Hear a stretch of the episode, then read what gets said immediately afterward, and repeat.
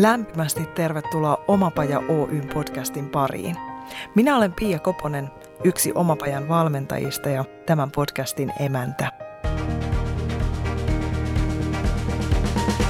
Mottonamme voisi olla tämä. Jos se on ylipäätään mahdollista, se on mahdollista myös sinulle. Oletpa hakemassa tai tekemässä töitä, oletpa missä kohdassa omaa polkuasi tahansa, tämä on sinulle. Tervetuloa mukaan!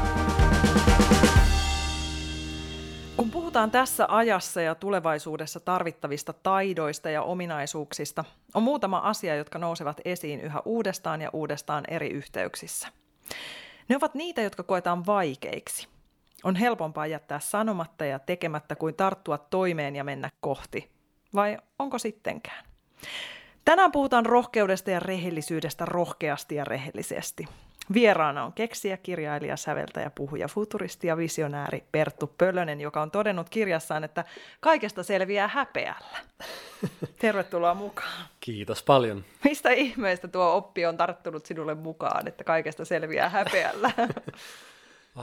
Varmaan se jostain lukion tai yläasteen tunneilta on tullut, kun on huomannut, että jos tulee myöhässä tunnille tai joku asia menee huonosti tai menee ihan penkin alle tai alisuoriutuu tai tulee jotain tavallaan niin kuin noottia, että sä oot tehnyt väärin tai eiköhän jokainen tiedä. Niin sit kun osaa niin kuin asennoitua itseensä vähän silleen huumorilla, ettei jotain itseensä ihan liian tosissaan, niin sit huomaa, että no kyllähän se pahalta tuntuu, että hävettää. Mutta eipä siinä sitten muuta, että hävettää hetken ja sitten elämä jatkuu, niin kyllä kaikesta selviää häpeällä. Että jos sitä vaan kestää, niin sitten kyllä pärjää.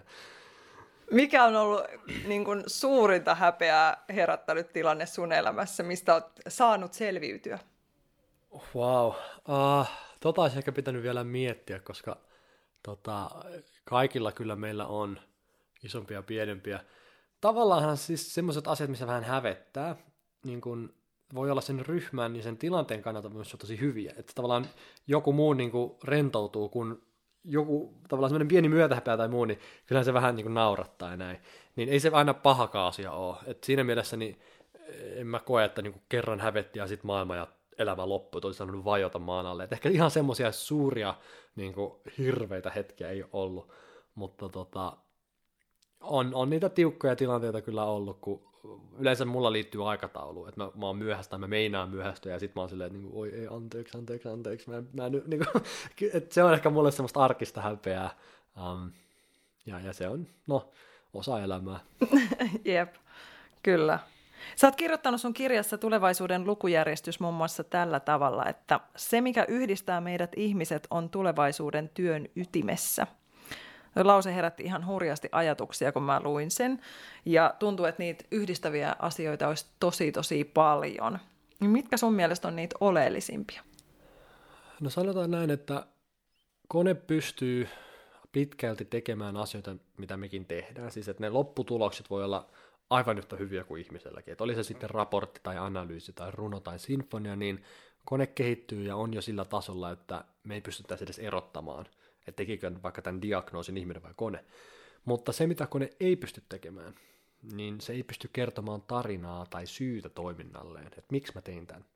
Mä voin kertoa, että kun mä tätä runoa kirjoitin, niin tämmöisiä ajatuksia mulle tuli ja mä mietin vaikka lapsuutta, niin mä voin tavallaan antaa kontekstia ja niin kuin kertoa, niin kuin jakaa itsestäni jotain. Että miksi mä tätä tein? Mikä tämän arvo on muille ihmisille? Mikä tämän arvo itselleni on? Ja jos me tarkastellaan vaan lopputulosta, se runo, niin sillä me ei tulla päihittää konetta. Mutta me tullaan päihittää niillä tarinoilla ja sillä niin kuin oman itsensä jakamisella. Ja se on asia, mikä yhdistää ihmisiä. Et jos mä kerron tämän runo, että mä mietin lapsuutta, niin okei, muillakin ihmisillä on lapsuus. Ne osaa heti vähän niin kuin laittaa sen kontekstiin. Tai kaikki ne asiat, mitkä niin kuin yhdistää meitä ihmisiä, on sen työn keskiössä, koska ne on ne asiat, mitä kone ei pysty tekemään. Mä en usko, että me tullaan samastumaan koneeseen koskaan. Että koskaan niin kuin kone jotenkin, kun ei se voi kertoa tarinaa, eikä silloin lapsuutta, eikä silloin konetta ei ole koskaan hävettänyt. Ja tavallaan, kun mä kerron jonkun, että mä olin myöhässä, niin joku toinen sanoi, että hei, mä tiedän, mistä puhut, mäkin olen ollut myöhässä. Niin jotenkin se, että oma persoona, oma luonne, oma niin kuin henkilö, no mä en halua sanoa ehkä henkilöbrändi, mutta niin kuin identiteetti, sen jakaminen ja näyttäminen on hyvin tärkeitä ja keskeistä. On helppo ottaa, tai sanotaan niin kuin automatisoida ihminen, joka tekee työtä ilman, että hän antaa itsestään mitään sille työlle. Jos se on vaikka kaupan kassa, se vaan swippaa tuotteita ja ei tavallaan niin kuin ota kontaktia ihmisen tai puhuttaa juttuja, vaan se vaan tekee niin kuin ihmisparista tai ihmisrobottista työtä, niin se on helppo niin kuin antaa koneelle hoidettavaksi. Mutta jos se ihminen onkin semmoinen, joka auttaa ja juttelee ja heittää small talkia ja se on niin kuin kohtaaminen siellä kaupassa, niin ei me haluta sellaista pois, koska siinä on se lisäarvo, mitä kone ei pysty tekemään. Jos ihminen on vaikka varastolla ja siirtää laatikoita paikasta toiseen, niin se on helppo antaa koneelle hoidettavaksi. Hei robotti, viepä sanoi laatikot oikeisiin paikkoihin, mutta kaikki semmoinen työ, missä me tuodaan, niin kuin, me laitetaan itsemme likoon, niin silloin meillä on tavallaan semmoinen henkivakuutus, että okei, tässä mä oon vielä niin parempi kuin kone. Niin tää on ehkä sen ajatuksen taustalla, että ne asiat, mitkä yhdistää meitä, mitkä saa meidät samastumaan toisiimme, niillä on arvoa. Mä huomaan, että tää kiepsauttaa mun ajatukset nyt myös niin kuin ihmiskäsitykseen ja siihen, että ollaanko me oikeasti introvertteja, ekstrovertteja, jotain siltä väliltä, improvertteja, niin kuin mä tykkään sanoa, että varioi siinä, vaihtelee tilanteen mukaan. Mutta jotenkin ihmisiä, ketä on kohdannut, niin esimerkiksi tiedän erään, jolle se oli unelma duuni, että hän pääsi sinne varastoon laittamaan yksin ilman muita ihmisiä asioita paikoilleen ja luomaan järjestystä. Ja hän oli siinä tosi pedantti ja tarkka ja sai nautintoa siitä. Et mä tiedän, että säkin puhut siitä myymisestä ja markkinoinnista ja itsensä brändäämisestä. Ja nämä on niin kuin sanoina tosi isoja ja vaativia semmoiselle, jolle ihmiskontaktien luominen on tosi, tosi pelottavaa ja jopa mahdotonta. Niin mitä sä ajattelet, miten me löydetään se tasapaino? Vai mikä tässä olisi se juttu?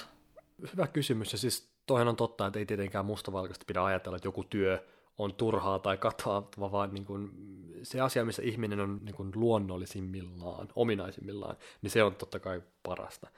Mutta asia on vaan niin, että harva meistä on niin kuin onnellisimmillaan, kun meidän pitää tehdä täydellistä, tehokasta, nopeata työtä, mikä vaatii laskemista ja ei saa tehdä virheitä ja pitää niin kuin olla rationaalinen ja looginen. Tavallaan, että me ei olla parhaimmillaan, kun meiltä odotetaan täydellisyyttä ja koneet on siinä parempia niin kuin tämmöisissä, niin tavallaan toi on ehkä se ero. Mutta mä sanoisin, että toi henkilöbrändi ja muut, ne on sanoina semmoisia, mitkä niinku helposti luo niinku vääriä mielikuvia, ne työntää niinku luotaan, ja mä yritän käyttää niitä vähemmän ja vähemmän, koska tavallaan ei tulisi väärää mielikuvaa. Mä näen sen silleen, että mikä on tärkeää meille, on se, että me ollaan niinku oma itsemme ja luonnollisimmillaan. Ja se henkilöbrändi, jos sitä haluaa käyttää, niin kysehän ei ole siinä, että me niin kuin luodaan itsellemme kuin toinen identiteetti, vaan siinä niin kuin pyritään vahvistamaan sitä, että kuka sä oot, minkälainen sä oot, ja viesti se muille. Mutta ei niinkään, että, niin kuin, että nyt kannattaa olla tällainen, koska tällaista tarvitaan tai tällaisia halutaan. Jotenkin se ei, ole niin kuin, se ei saa olla väkivaltaa, vaan se pitää olla niin kuin hyvin luonnollista. Niin mä sanoisin, että kunhan tietää, että se, mitä tekee, on itselle tärkeää tai se on niin kuin palkitsevaa, niin se riittää. Et yleensä niin kuin intohimoinen ihminen on rehellinen. Ei sen tarvi yrittää niin kuin feikata, että tästä mä tykkään, vaikka en oikeasti tykkää. Kun sä teet jotain, mistä sä oot intohimoinen, sä kyllä tiedät. Tavallaan se flow vie mukanaan. Ja me ihmiset ollaan aika hyviä tunnistaa sitä, että onko joku aito vai ei. Että jos se niin kuin tavallaan niin kuin yrittää olla jotain, mitä se ei ole, tai se näyttää tietyt puolet itsestään, niin kyllä me nähdään, että okei, tässä nyt se ei ole ihan läpinäkyvä tai se ei ole välttämättä ihan autenttinen, niin ei mekään myöskään koeta olamme hyväksi semmoisen lähellä, että ei niin kuin kannatakaan yrittää olla niin kuin, tai luoda jotain henkilöbrändiä, mikä ei oikeasti sovi tai ole sun niin kuin sisintä. Niin ehkä se kantava ajatus vaan nyt siis se, että niin pitkään kuin joku tuntuu luonnolliselta, niin se on hyvä. Että tämä japanilainen ikigai-konsepti, missä yhdistetään 4 tämmöistä niin kuin elämän jonkinlaista palikkaa yhteen, mitkä on siis se, että tee jotain, missä sä oot hyvä, tee jotain, mistä maksetaan, tee jotain, mitä maailma tarvitsee, ja tee jotain, mitä rakastat. Ja se on aika hyvä niin kuin lähtökohta, että noin 4 asiaa jos löytää, niin sitten ei voi, niin kuin, sanotaan, että sit on varmasti rehellinen itselle, että okei, nämä 4 tarvitaan, sitten on kaikki hyvin. kun sä puhut tuosta rehellisyydestä ja luottamuksen rakentamisesta ja rohkeudesta, niin se on kauhean jotenkin helpon kuulosta ja silti koko ajan joka suunnasta tulee sitä, että mut en mä uskalla ja mun pitäisi olla rohkeampi ja miten niin voi olla rehellinen ja minä en sano, pidän suuni kiinni mieluummin. Ja sitten elää jotakin kuvastoa taas jälleen kerran sen kautta kuviteltua todellisuutta, että näin minun kuuluu olla. Ja sitten myös pelätään ehkä niitä reaktioita, mitä me saadaan aikaan. Niin miten sitä voi kehittää? Miten tullaan rehellisemmiksi itselle ja muille? Miten tullaan rohkeammiksi? Ja mitä se tarkoittaa? Niin. No siis, kun puhuu tämmöisistä aiheista, niin välillä se haaste on se, että vaikka motivaatiosta tai arvoista tai muista puhuu tietyn kaltaiset, tietyn tyyppiset ihmiset. Ja sitä kuuntelee yhtä lailla ne tietyn kaltaiset, tietyn tyyppiset ihmiset. Ja välillä musta tuntuu, että se mikä olisi hedelmällistä, olisi se, että tavallaan mentäisiin enemmän sinne, missä ollaan aidosti jonkun uuden äärellä, tehdä jotain uutta ja erilaista. Mä jotenkin ajattelen niin kuin ajankäytön silleen, että meillä on niin kuin 4 vyöhykettä tai 4 tämmöistä niin kuin jotenkin laatikkoa, mihin meidän aika menee. Yleensä se kaikista helpoin ja kivoin paikka on se mukavuusalue, että se on se, missä me katsotaan Netflixiä, jos syödään karkkia. Tavallaan se on se, mitä me niin tehdään vain nauttiaksi. Mutta sitten se seuraava niin kun, alue, missä pitää vähän tsempata, voisin kutsua sitä niin kun venytysalueeksi tai puskemisalueeksi tai tämmöiseksi. Et pointti on se, että kaikki asiat, mitä me tehdään, ei tule itsestään. Siis, että me käydään koulussa, me käydään työpaikalla, me herätään 7:00, se ei tapahdu itsestään, vaan se vaatii vähän semmoista yritystä, vähän niin kuin venytystä, että sä, niin kuin, sä vähän tsemppaat, mutta tavallaan siitäkin tulee arkea, siitä tulee rutiinia ja tavallaan sä viet roskat ja muut, niin ei se mukavaa ole, mutta se on niin kuin semmoista, että arjen askareet pitää hoitaa. Sitten sen jälkeen, kun me vähän vielä pusketaan lisää, niin tulee epämukavuusalue, mikä on semmoinen, että kun sä teit jotain uutta ja erilaista, niin sä oot epävarma ja sä et ihan tiedät, onko tämä hyvä vai ei, ja se on niin kuin se hetki, mikä ei tunnu semmoiselta, että mä haluan olla tässä ikuisesti, eikä sinne kannatakaan mennä niin kuin tosta noin vaan mieluummin tietoisesti. Mutta se on tavallaan se alue, missä me opitaan. Et jos toi venytysalue on se, missä me kulutetaan suurin osa elämästämme niin kun joka päivä, niin epämukavuusalue on se, missä niin kun, se on kaikista niin kun konkreettisinta se, että me niin kun opitaan jotain uutta itsestämme. Se viimeinen alue on paniikkialue tai joku tämmöinen, niin että sinne me ei edes pyritä eikä haluta. Se on se, kun me niin kun käytännössä niin kun taistellaan omasta elämästämme tai jotain semmoista hyvin niin kun, System 1-meininkiä. Mutta mä jotenkin näen sen, että kun me ollaan siinä venytysalueella, niin sitten meidän pitää välillä tietoisesti viedä itseämme niihin uusiin, sinne epämukavuuspuolelle, missä me ei olla vielä hyviä, eikä me ymmärtä, eikä me osata. Mutta se, että se venytys yksinään ei ehkä riitä sille, että me muutetaan jotain itsessämme. Tuohon rehellisyysasiaan mä ehkä sanoisin sen, että ehkä meistä on tullut tänä päivänä niin kuin somen vuoksi niin jotenkin vähän parempia ja hienovaraisempia valehtelijoita. Et me osataan tavallaan niin kuin poseerata jotain tiettyä niin kuin ajatusta tai näkökulmaa tai arvoa, ikään kuin me oltaisiin jotain tietyn tyyppisiä ihmisiä, vaikka me oikeasti olla. Me osataan niin kuin näyttää haluttu puoli, kiiltokuva itsestämme, ja me ollaan tosi taitavia siinä. Ja se on ehkä synnyttänyt jonkinlaisen tarpeen rehellisyydellä, että mä ainakin huomaan, että niin kuin mä kaipaan jotain aitoa. Että semmoiset niin kuin kiiltokuvat ja käsikirjoitetut mainokset ja sisällöt, niin ei ne enää vetoa muuhun samalla tavalla. Ja ylipäätään kun mä huomaan, että nyt käytetään jotain tehokeinoja saadakseen mun huomio, niin sitten mulle tulee semmoinen vastareaktio, että no ei varmasti kiinnosta. Toi klikkiotsikko, niin en varmasti klikkaa. Tai toi joku myyntikikka, niin en varmasti osta. Että tavallaan musta tuntuu, että siihen tulee semmoinen vastareaktiokin, että kun me tunnistetaan niin kuin halvat keinot ja kikat, niin meistä tuntuu, että meitä ei arvosteta. Että niin kuin älä yritä niin paljon, on vaan niin kuin rehellinen. Niin kyllähän se niin on, että tavallaan mulla on siellä kirjassa yksi tarina, missä mä oon muuttanut nimeäni Ruotsin tunneilla kaverin kanssa. Ja sitten niin kuin kerron siinä tavallaan sen tarinan opin, että valehteleminen on pelkureille, koska oikeasti me koko ajan tehdään pieniä semmoisia niin kuin valkoisia valheita ja myönnytyksiä tai pyöristelyitä, jotta me jotenkin meidän arki olisi helpompaa. Et jos niin kuin sanotaan, että olla rehellinen, se vastaan seikkailu, että se on paljon vaativampaa, paljon niin kuin vaikeampaa, niin se on se vaatii rohkeutta. Niin tämä voisi olla joku tämmöinen niin kuin haaste nyt kaikille, että mennään sinne epämukavuusalueelle ja ollaan rohkeita. Anteeksi, rehellisiä. Mennään epämukavuusalueelle ja ollaan rehellisiä, niin varmasti sieltä oppii aika paljon. Mutta tuommoiset neuvot mä ehkä antaisin, että niin kuin jotenkin luottaa siihen, että aito ja autenttinen ja rehellinen sisältö ja se, että se on sen vaivan arvosta, niin se kantaa.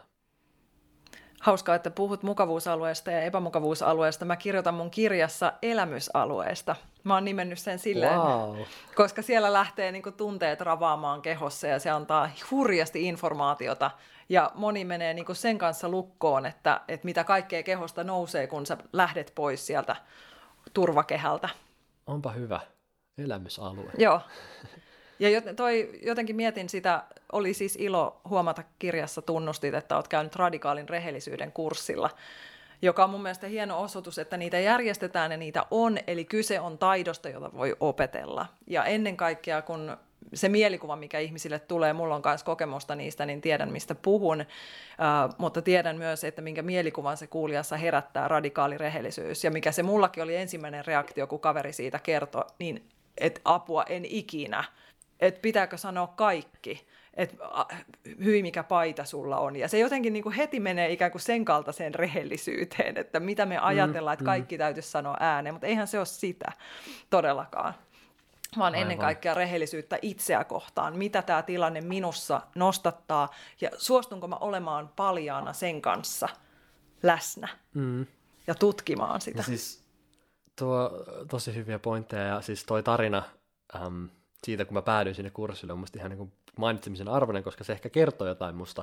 Mä olin siis, tää oli Los Angelesissa 2016 vai 2017, ja mä olin siis ihan vaan rannalla niin kuin makoilemassa ja selasin Facebookia, ja sieltä tuli tapahtuma vastaan, missä oli joku muutama osallistuja, ja mä että hei, toi on kiinnostava juttu, ja otin pyörän ja lähdin polkemaan, ja niin kuin, toi ehkä kertoo siitä, että kun niin kuin uskaltaa lähteä ihan vain niin oudon otsikon perään tai niin jonkun impulssin perään, niin sitten sieltä voi oppia tosi paljon. Et ehkä mulla niin kuin, toi oli itselle semmoinen, mikä mä myöhemmin vasta tajusin, että jos olisin, että ei kun tässä rannalla on kivaa, niin mitä multa olisi jäänyt niin kuin, tavallaan keksimättä ja huomaamatta ja löytämättä, niin silloin mä niin kuin ehkä tajusin semmoinen tietynlainen spontaanius, niin aina jos miettii, että kannattaako tehdä vai eikö, niin vastaus, että joo.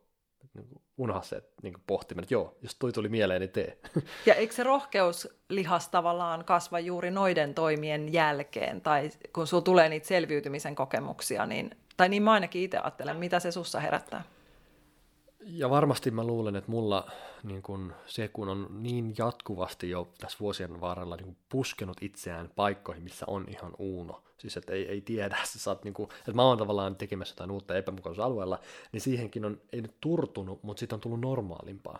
Että mä huomaan, että taas mä oon niin tämmöisessä, että mitenköhän mä tästä pärjään, niin tavallaan, että hei, tämähän on ihan tuttua, että mulla oli viime viikolla sama, ja siltikin pärjäsin. Ja tavallaan, että ehkä sekin on semmoinen, että se alkuhan on aina hankalinta, ja se kynnys on totta kai aina korkea, eikä se sen mukavemmaksi muutu, mutta siis, että se palkinto, minkä saa, niin se on niin kuin huikea. Mitä isompi tavallaan effortti ja kynnys ja yritys ja rohkea askel, niin sitä merkittävämpi se fiilis sen jälkeen. Ja mä oon ehkä jäänyt vähän koukkuunkin siihen, kun mä välillä tunnen, että tarvin haasteita, mä haluan niin kuin haasteita, niin pitää muistaa, että aina kun tällä lailla puhuu niin kuin omasta elämästä, omasta esimerkkeistä, niin eihän tämä tarkoita taas niin kuin oikea tai väärä tai totuus, tai jotenkin, että ei nyt kukaan niin kuin tulkitse sitä silleen, että näin se on se hyvän elämän, niin kuin, että jokainen etsii ja löytää ne itselleen sopivat, ja me ollaan erilaisia ihmisiä, ei kaikille sovi tämmöinenkään, mä tiedostan sen, että monet asiat, mitä mä teen, niin on minua, mutta ei se ole niin kuin ohje kaikille, niin se on ehkä hyvä muistaa tämmöisissä, ettei niin kuin ota asioita vastauksina, vaan purreskelle ne kuitenkin. Jep. Ja sitten mä jotenkin tuohon rinnalle laittaisin tämän, minkä mä lanseerasin koko podcastin motoksi, että jos se ylipäätään on mahdollista, niin se on mahdollista myös minulle. Eli tavallaan jos nyt puhutaan taitojen tasolla siitä, että on mahdollista kehittää taitoa olla rohkeampi tai rehellisempi tai mitä ikinä siihen haluukaan liittää perään, niin se on mahdollista. Että se tarvii vaan sen jumpan siellä arjessa. Ja kun tajuaa sen, että kaikki asiat, mitä meidän ympärillä on joku ihminen, joku minun kaltainen ihminen niin kuin suunnitellut tai tehnyt tai rakentanut, niin sitten niin lähtee se semmoinen joku mystiikka. Että tavallaan, miksi minä en voisi yhtä lailla tehdä näitä? Kun mä olin piilauksessa, niin kuin, se oli hienoa nähdä, kuinka tavallaan normaaleja ihmisiä, ne niin kuin supernerotkin, tavallaan oli silleen, että isiä, äitejä, samanlaisia kuin kuka tahansa meistä. Ja siellä niin kuin tuli semmoinen usko, että miksi mä niin kuin en ajattelisi, että mullakin olisi mahdollisuudet. Että yleensä se menee niin, että ne niin kuin ihmiset, jotka on tarpeeksi hulluja edes ajattelemaan, että ne voi muuttaa maailmaa, on itse asiassa just ne, ketkä sitä muuttaa, koska ei muut edes yritä ja kokeile. Ja se, että jos sä oot sitä mieltä, että sä pystyt tai et pysty, niin tavallaan pitää olla tarkkana siitä, miten puhuu itselleen.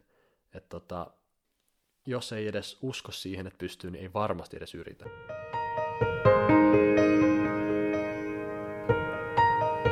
Mä vielä ammennan omasta radikaalirehellisyyden historiasta yhden ja sen kautta heitän sulle sitten yhden kyssärin, jonka haluan, että sä kommentoit. Mä olin semmoisella 5 päivän retriitillä, jossa siis ensimmäisenä päivänä asetetaan ne pelisäännöt ja kaikki sitoutuu niihin. Että kyllä, sitoudun puhumaan totta, kyllä, sitä ja tätä. Miten ne meneekään siellä, en jätä mitään sanomatta, autan toisia puhumaan totta ja niin edelleen. Ja tuli 4. päivä ja mä totesin, että mä oon ihan tosi poikki, koska se oli niin kokonaisvaltaista. Siitä sai hurjasti energiaa, kun sä sait pullautettua kaikkia, niin kuin annoit itsesi vaikuttua siitä, mitä ympärillä tapahtuu ja olit läsnä muille. Sitten mä päätin, nyt mä sanoin väärin, 4. päivän aamuna mä totesin, että mä oon ihan poikki, että mä annan itselleni välipäivän. Että nyt mä rikon nämä kaikki sopimukset, mitä mä oon tehnyt, ja mä en vaan sano, että olen epärehellinen. En pelaa säännöillä, kuuntelen, menen sinne rinkiin istumaan ja teen ne harjoitukset, mutta niin kuin näin, säästelen itseäni. Niin sen 4. päivän iltana mä olin vielä enemmän poikki, koska se, että jätti sanomatta, niin uuvutti vielä moninkerroin enemmän kuin se, että itse asiassa otti puheeksi, jos joku asia ärsytti, jos joku asia ihastutti, mitä ikinä tunteita heräsi, omisti sen ja toisen julki, niin se antoi energiaa loppujen lopuksi kuitenkin, versus sitten se, että jätti sanomatta, jos joku asia pikkasen nyppäsi kiinni johonkin kehoon ja sitten vaan koitti dumpata sitä. Ja sitten siihen 5. päivä, kun mä päätin aamulla, että teen synninpäästön itselleni, kerron koko ryhmälle, että olen ollut petturi, en toiminut pelisääntöjen mukaan edellisenä päivänä. Ja sitten mulla oli lista niistä asioista, mitä mä olin jättänyt sanomatta. Sanoin ne kaikki ääneen. Niin tuntuu, että siis lähti kilogrammoja kehosta pois. Että se on jotenkin se illuusio, mitä me... Ja mitä mä teen työnohjauksissa, ja siellä tämä nousee varsinkin, että se kuvitelma siitä, että mulle on helpompaa olla sanomatta kuin sanoa. Mutta ei se ole. Onko sulla vastaavia fiiliksiä? Joo, ja mä ehkä ajattelen niin kuin laajemmin sitä niin, että me ei tarvita, tai mä sanoisin näin, että me niin kuin ensisijaisesti me tarvitaan muita ihmisiä ympärillemme, jotta voitaisiin antaa heille jotain, eikä nyt me voitaisiin saada heiltä jotain. Et ensisijaisesti niin kun muut ihmiset ei ole siinä sun ympärillä, jotta sä voisit hyötyä heistä ja sä voisit saada heiltä jotain ja oppia heiltä jotain, vaan se on sitä, että sä voisit antaa ja palvella ja auttaa heitä. Ja se, että me annetaan ulos joku asia, antaa itse asiassa meille paljon enemmän kuin se, että me ei annettaisi, me oltaisiin hiljaa tai me niin vietäisiin muilta.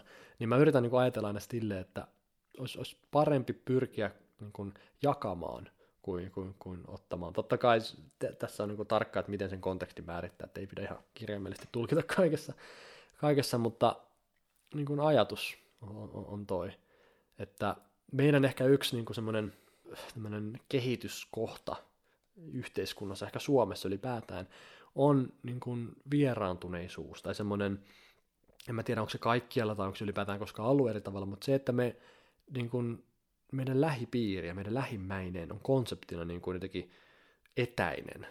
Et me niin kuin ei saa ehkä tunneta meidän naapureita, ketkä asuu samassa rapussa, tai me ei niin kuin koeta, että tuo tuntematon tuossa olisi jotenkin, niin kuin, että mä olisin vastuussa hänestä, vaikka me ollaan.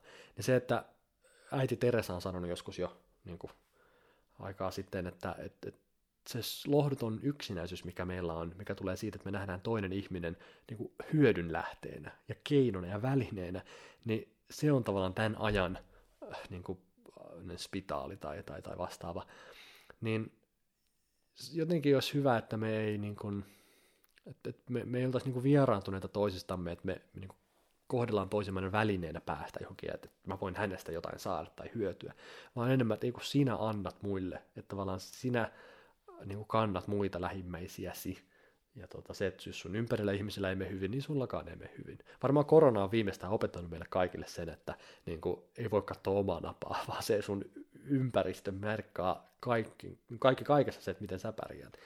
Niin toi on kyllä siis tosi hyvä tämä, että, niin kuin, että se ei ole yksisuuntaista, vaan niin kuin molempiin suuntaan, mutta ennen kaikkea niin, että me annetaan. Joo, ja sitten sen huomaaminen, en tiedä mikä sun kokemus oli, mutta jotenkin se, mikä mulle on tullut siellä radikaalin rehellisyyden treenissä, niin siitä, että se konkretisoi hyvin hienolla tavalla sen, että sä et voi miellyttää ketään. Että loppujen lopuksi sä et voi tehdä kenellekään tai suurimmalle osalle edes mieliksi. Että jos sä koitat sanoa jonkun asian tavalla X, niin siellä on joku, joka provosoituu siitä. Jos sä sanot sen saman asian tavalla Y, niin joku provosoituu siitä. Että tavallaan niiltä hyökkäyksiltä ei voi välttyä, joten mitä jää? Olla rehellisesti ja rohkeasti se, joka on. Ja sit, en muista sanoitko tässä yhteydessä siitä, vai ootko kirjoittanut, mutta se on sun äänellä mun päässä. Että se jotenkin siitä että kun tekee sydämellään ja tekee oikeasti itsellään sitä työtä, suostuu olemaan keskeneräinen, suostuu tulemaan nähdyksi myös sen keskeneräisyytensä kanssa, eikä pyri luomaan mitään uutta tavoiteltavaa kuvastoa, niin kuin säkin sanoit sen, että ei tämä ole mikään polku, jota nyt kaikkien pitäisi lähteä seuraamaan, että kaikista tulee Perttu Pölösiä, kun toimit näin. Että eihän se mene niin, vaan nimenomaan se, että mikä on oikeasti sitä autenttista itseä, niin se tavoittaa ja se rohkaisee ja se luo sitä uudenlaista tapaa luoda uudenlaista maailmaa. Mm. Me ei kai yleensä seurata ihmisiä tai kunnioiteta ihmisiä tai seurata johtajia sen takia, mitä ne tietää tai mitä ne osaa, vaan sen takia, että ne on muuttanut itsessään jotain ja sitä me arvostetaan. Ja se on tavallaan, että he ovat tehneet itsessään jonkun muutoksen ja se muutos meitäkin niin kuin vetää puolensa. Ja tuo on ehkä merkittävin magneetti, mitä mä tiedän, että kun sä näytät itsestäsi, että jotain on muuttunut, niin ai että se on niin kuin kiinnostavaa, että wow, että mikäs toi tarina ton taustalla on. Niin se että niin kuin ei maailman muuttamisen tarvita auktoriteettia, eikä rahaa, eikä titteliä, eikä asemaa, eikä niin kuin merkittävää älykkyyttäkään niin kuin tietyssä mielessä, vaan sitä, että muutetaan itsessään jotain. Ja se on niin kuin merkki muille, että hei, että minäkin muutan. Ja kun sanot noin, niin selkeästi myös jotenkin näyttäydyt itse johtajana. Sä oot luomassa uudenlaista maailmaa ja sä oot nopeasti saavuttanut paljon huomiota ja seuraajia. Millaista maailmaa sä oot luomassa? Mä en tiedä, onko mä luomassa maailmaa, koska jotenkin mä niinku toistan sen, että kun mä en tavallaan suunnitellut tätä. Tää ei ole semmoinen, että nyt niinku tästä lähtee World 2.0, vaan että niinku se on hienoa, että jos löytää jotain, mikä toimii itselle ja mikä auttaa itseä eteenpäin, niin jos se auttaa muitakin, niin sen parempi. Siis että tavallaan, että jos mulle ei mene hyvin, jos mulle ei ole hauskaa, jos tämä ei toimi mulle, niin ehkä se ei muillekaan silloin toimi. Niin kyllä se tavallaan lähtee siitä, että itse eka laittaa niin kuin asiat järjestykseen ja sitten yrittää toivottavasti auttaa muita. En mä niin kuin koe, että mä oon joku semmoinen auttaja tai helpottaja tai semmoinen, niin kuin, vaan että mieluummin niin kuin sitoo ne tavoitteet itseään suurempiin asioihin. Siis tavallaan, että niin, jos kyse on musta ja mun polusta, niin silloin mä niinku tavoittelen väärin asioita. Mä tavoittelen onnellisuutta tai semmoista niinku voittoa tai helppoa jotain.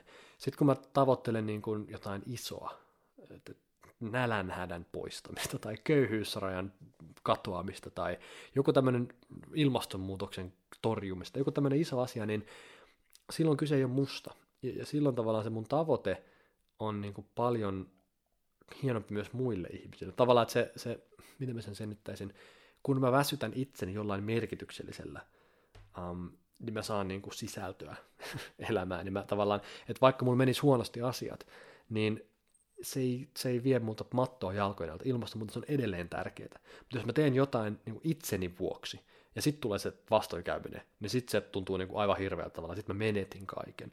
Niin kannattaa niin kuin jotenkin rakentaa semmoisten asioiden varaa, mitkä kestää niin kuin semmoisia osumia. Niin mä jotenkin ajattelen silleen, että kun tekee itsensä suurempien asioiden kanssa töitä, niin voi olla turvassa. Sitten viimeinen rehellistä vastausta vainoava kysymys. Millaisessa maailmassa sä haluaisit elää? Mä haluaisin elää maailmassa, missä me osataan nojata näkymättömiin asioihin, joka tarkoittaa sitä, että semmoiset asiat ja arvot ja ominaisuudet ja jotenkin niin kuin määränpäät, mitkä ei näy numeroissa ja tilastoissa tai Excelissä tai BKT:ssä, niin ne nähdään silti arvokkaiksi. Et vaikka rohkeus ja myötätunto ja luovuus ja niin kuin välittäminen on vaikea laittaa niin kuin jotenkin laskukaavaan, niin niitä ei silti vähäteltäisi. Et vaikka joku on näkymätöntä ja se ei niin kuin heti suoranaisesti niin kuin hyödytä, niin se ei tavallaan vie mitään siltä arvokkuudelta pois. Että semmoinen maailma, missä me ajatellaan omilla aivoillamme, että mitä me halutaan, niin se olisi maailma, missä mä haluaisin elää. Näkymättömät asiat on jokapäiväisiä.